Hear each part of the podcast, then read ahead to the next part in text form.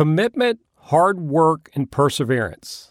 A recipe for success for those willing to put forth the effort. That's what we're talking about today. Hello, and thank you for joining us today. My name is Joe White, and I'm the host of Supervisor Skills Secrets of Success. The SOS podcast series is produced for the ongoing development of frontline managers. With each episode, we'll take on topics of interest and interview subject matter experts for the benefit of our listeners. In today's episode, we're going to talk about succeeding in today's workplace. From an individual perspective, what it takes to create opportunities for promotion and advancement. My guest today is Dave Clement, Managing Director of Procurement for all Cooper T. Smith operations. Dave lives in Daphne, Alabama, has more than 45 years of industry experience, and is one of the most qualified candidates that I personally know of to speak on this topic. Welcome, Dave, and thank you for joining us today. Thank you, Joe. Thanks for having me. Certainly. Dave, if you would, um, just take a moment, tell us a little bit more about yourself, who you are, and uh, what you do at Cooper T. Smith. Well, uh, I started with Cooper Stevedores long before Cooper T. Smith uh, back in 1975 started out as a diesel mechanic pulling wrenches. Kind of worked my way up to where I'm at today. Uh, within about three years, I was promoted to a supervisor. Uh, then I was promoted to a manager. And lo and behold, about 10 years later, as luck would have it, or good hard work would have it, I was promoted to vice president of maintenance and repairs. I guess about 10 years ago, I was uh, asked by the owners of the company to relocate to Mobile here and worked for one of their satellite companies, and uh, so I elected to do so, and um, did that up until about three years ago when they asked me to come to the corporate office and develop and manage our current uh, corp- corporate procurement division. So uh, I've been around a little while, done about everything there is to do in the industry, and here I am today. That's great. I, I, noticed you said you were managing director of procurement for Cooper Operations. Just to put that in perspective, how many divisions does that include, and what sort of industries are you involved with?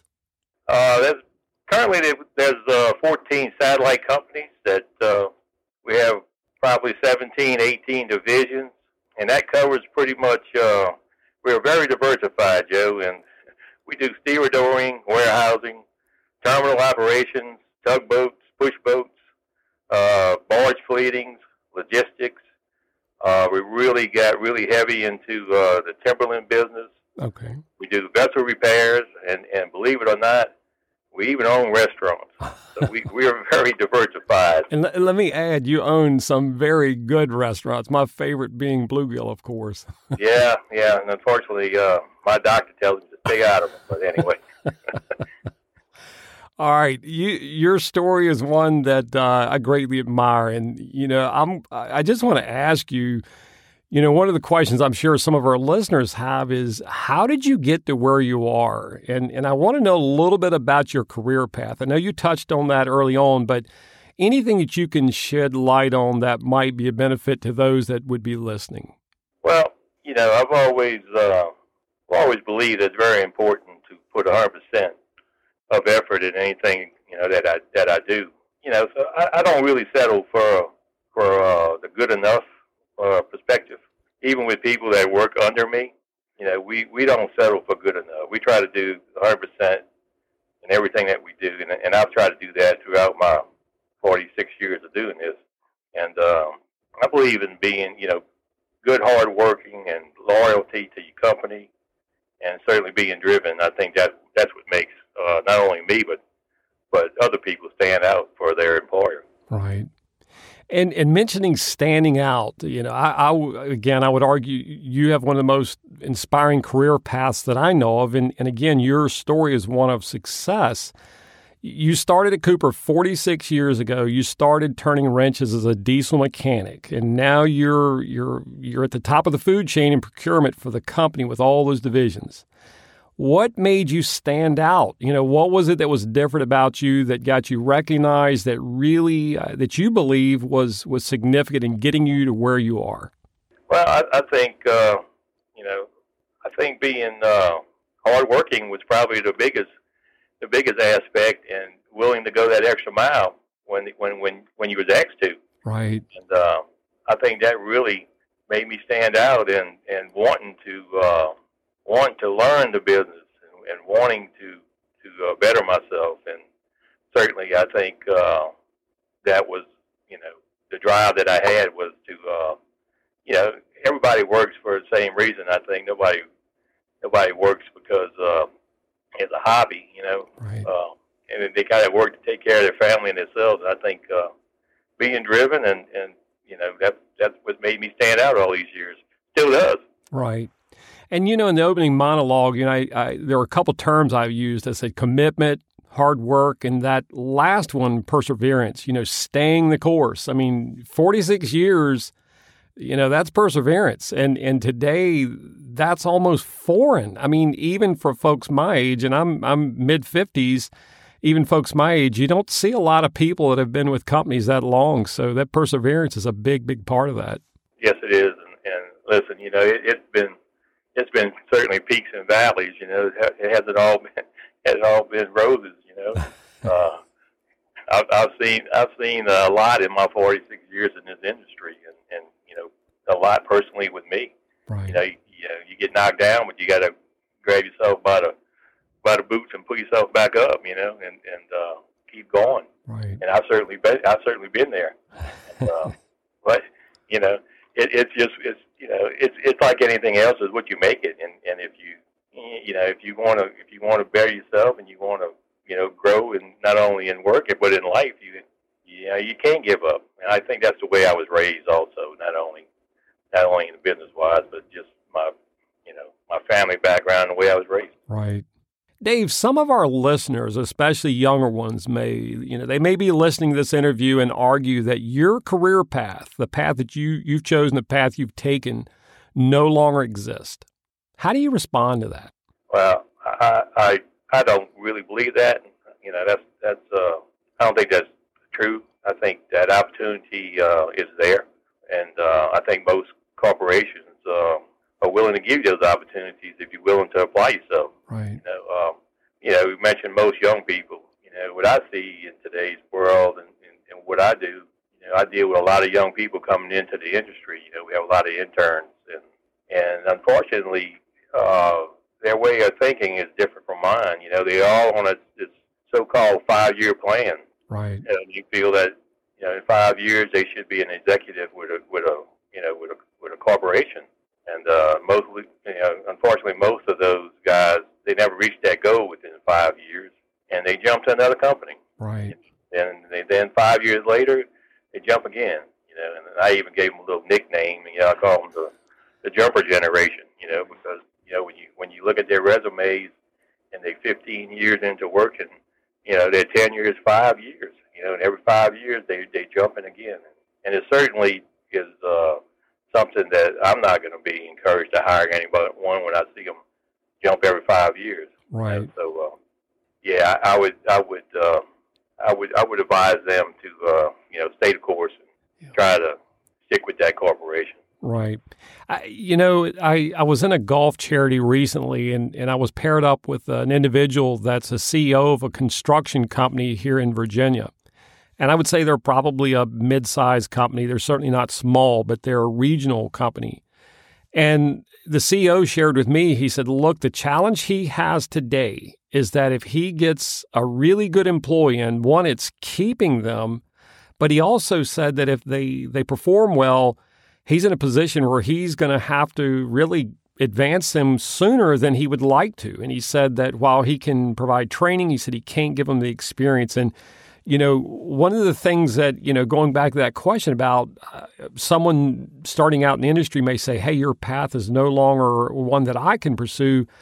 I would say in some cases, depending on where you are and what industry you're in, you might be you might be in a position where you're you're being asked to do more a lot sooner than you were when Dave, you and I went through, simply because of the nature of the way things are today. There's a help wanted sign everywhere you look today.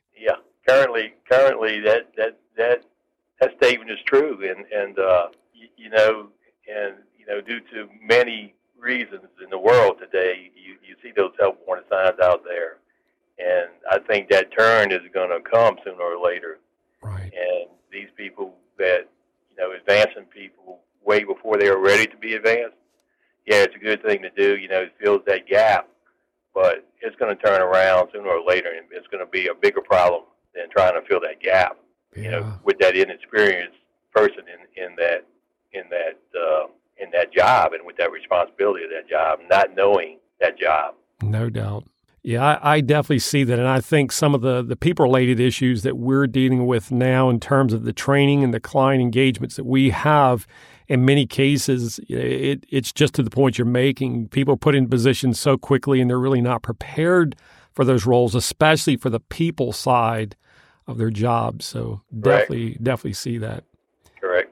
So next question I have is around your experience. You've been in industry about four decades, slightly more than four decades. What's the biggest change you've seen within your industry in that period of time?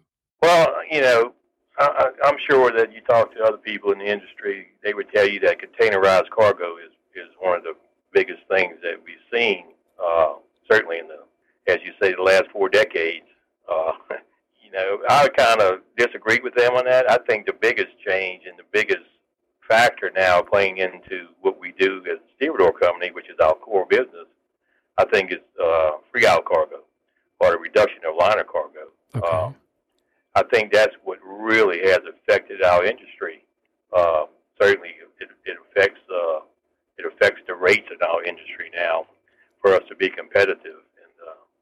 On a lot of the free out cargo, uh, with our structure of our company, we we we can't compete with with other companies on the free out cargo.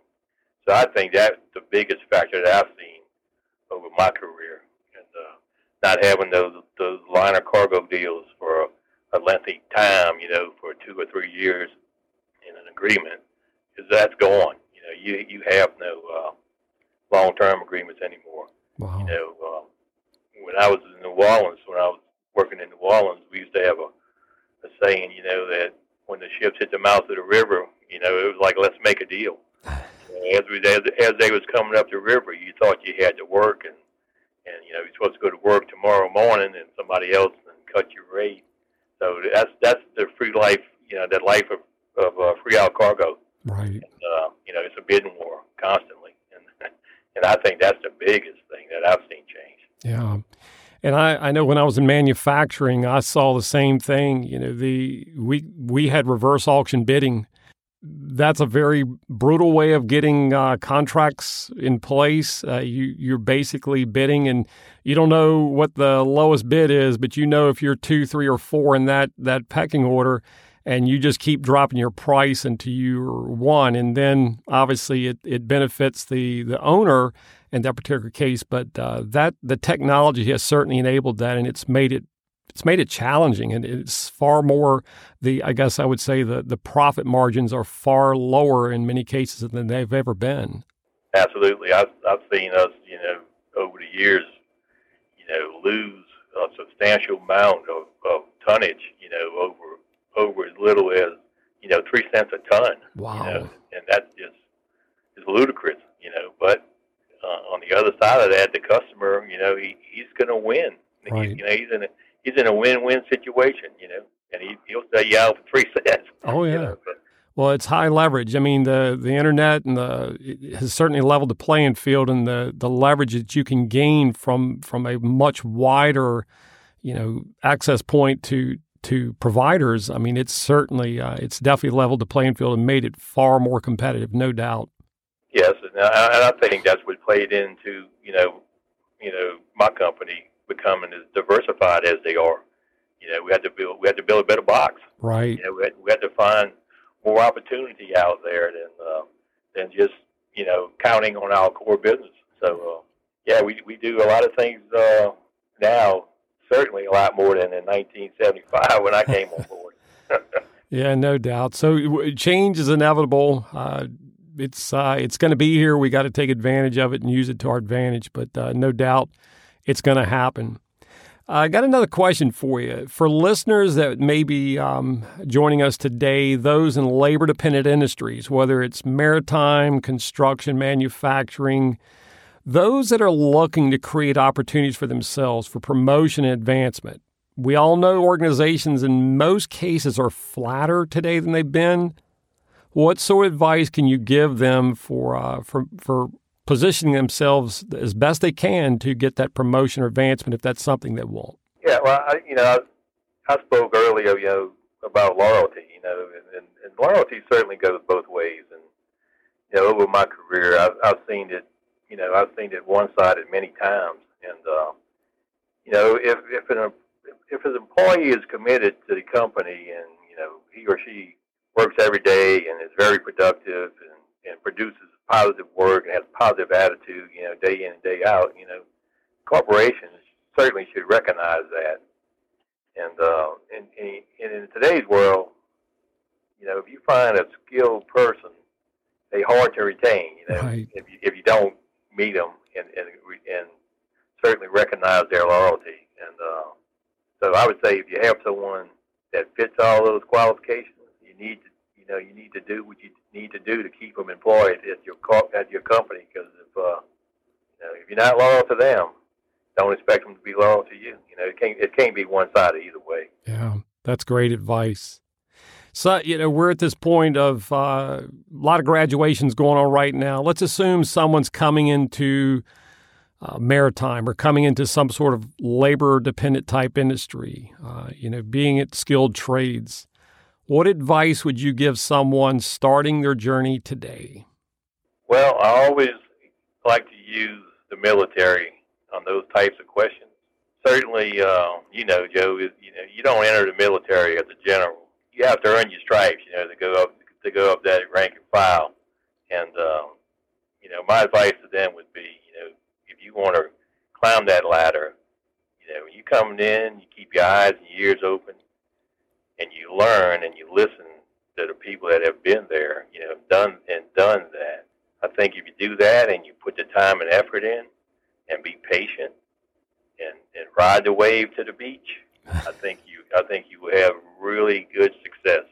I think that's great advice, and and I I'm I'm as I guess as excited about the future of the trades and, and the skilled trades as I've ever been, at least in in the recent uh, past, because I think there's a there's a renewal there, and I think it's uh, it's a it's an important renewal, and I think you've certainly uh, given some great advice for those that may be coming in. Well, I hope I was helpful. Yeah, well, Dave, thank you. And and as usual, it's a pleasure speaking with you. Yours is a story of success, and we really want to share that. I think it's important for others in the industry to know that that this is a great opportunity to make a living. It's a great opportunity to you know create this uh, opportunity for promotion advancement for those that really want to pursue that. So again, thank you so much for sharing your story. Thank you, Joe. Thank you for uh, giving me this opportunity. Absolutely. All right, for those listening, I hope you found this discussion of value and benefit. If so, please help us spread the word. Share the podcast with others that you know of that may have interest as well. In addition, we welcome any feedback you may have and would encourage you to review and rate us wherever you access your podcast. The SOS podcast series is brought to you by AEU Lead, a consultancy dedicated to the needs of frontline managers. For additional information or to follow us on social media, please use the links in the show notes provided. That's it for now. Stay safe and thanks for listening.